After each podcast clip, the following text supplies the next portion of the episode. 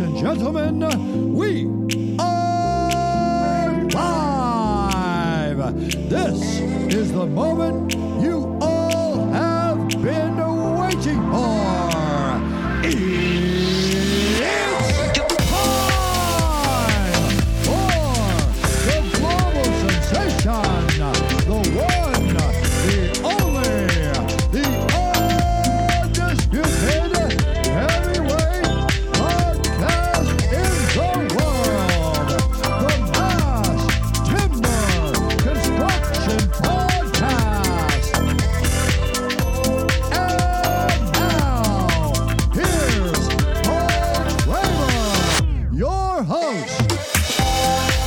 Thanks very much, Bruce. Appreciate the introduction as always. And we are back from the United States in Portland, Oregon.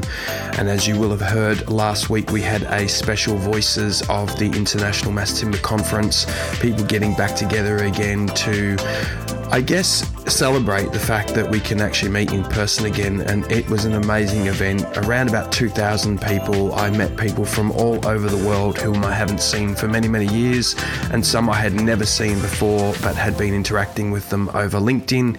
And we caught up in person, which was absolutely amazing. So thank you to everyone who came and dropped by our stand and dropped in for a chat. And thank you to those people who got caught with a microphone in their face and gave a contribution to our little Vox Pop for the conference. Let's have a look at what's making news around the world this week in mass timber construction land. And to Switzerland first up, and Schmidt Hammer Lassen presents the design for its rocket and Tigerli building, which will stand as Switzerland's world's tallest residential tower with a load bearing structure in timber.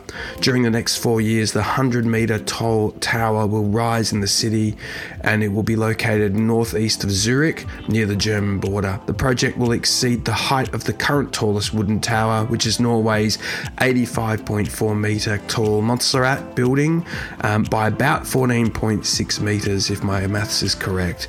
And moving from the tallest timber tower in Switzerland to the tallest hybrid tower in uh, Perth, in Australia, in my home country. And assuming that planning goes ahead, this particular tower will be 183 meters tall or 600 foot tall. Structurally, the building would consist of a concrete core and hybrid wooden, wooden timber columns with floor plates with approximately 7,400 cubic meters roughly of cross laminated and glue laminated timber and some laminated veneer lumber as well. Fraser and Partners and Grange Development are at lengths to describe that this building will be carbon negative and it's named C6 after the symbol for carbon on the periodic table. The built environment is one of three major drivers of catastrophic climate change alongside transport and agriculture, according to James Dibble, the director at Grange Development. And C6 represents the future of what's possible, and we expect to deliver it now. On site energy production, a complete electric vehicle solution, and can totally remove the need for fossil fuels and powered cars through our biophilic design and tangible health benefits and a building that actively sequesters carbon. Congratulations to everyone involved in the C6 project. We look forward to the progress over time. If you'd like to see some images of the C6 building, please head to the Mass Timber Construction Journal LinkedIn feed page. And whilst I was in Portland and at the airport, unfortunately, the tours for the new Portland PDX Airport International Terminal uh, roof were not uh, visible or accessible for public viewing. However, um, the 81 year old airport, which is currently undergoing its major transformation with a $2 billion net overhaul for the project, will feature a main terminal redevelopment that has four years in the making for the Port of Portland, including a whole lot of mass timber. So, when somebody does get to see that project, please do send us pictures. Um, there is some images on the Mass Timber Construction Journal LinkedIn feed, and uh, I hope that we get to speak to someone about that. Uh, Chris Evans from Timber Lab, if you're listening, it's time to get in contact and let's have a chat about PDX. And just a side note that FP Innovations has updated its guide for tall wood buildings in Canada. If you'd like to know more about that, go to the FP Innovations website, have a look at the near 700 page handbook, which was updated from the 2014 version with the most up to date information to assist architects, engineers, code consultants, developers, building owners, etc.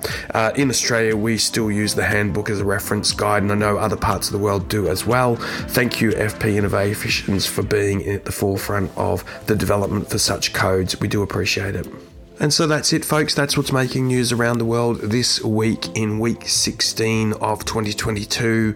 It is nearly May. It's nearly the middle of the year. I cannot believe it. I'm very, very upset that the Mass Timber Conference is over.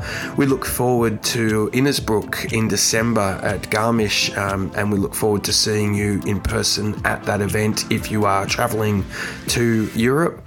Um, besides that, we'd like to say thank you to everyone who came and saw us at the stand. Uh, I'd like to thank all of the people from the International Association for Mass Timber Construction for their dedication and time to travel to Portland to speak to you all. And it was amazing to meet all the people that I met along the way, um, either in transit, at the event, during the conference, post the event. And thank you so much for being listeners and uh, giving me well wishes for the podcast. It really does mean a lot to us. So, good morning, good afternoon, or good evening, wherever you're in the world today. Have a great week. This is Paul Kremer from the Mass Timber Construction Podcast, signing off.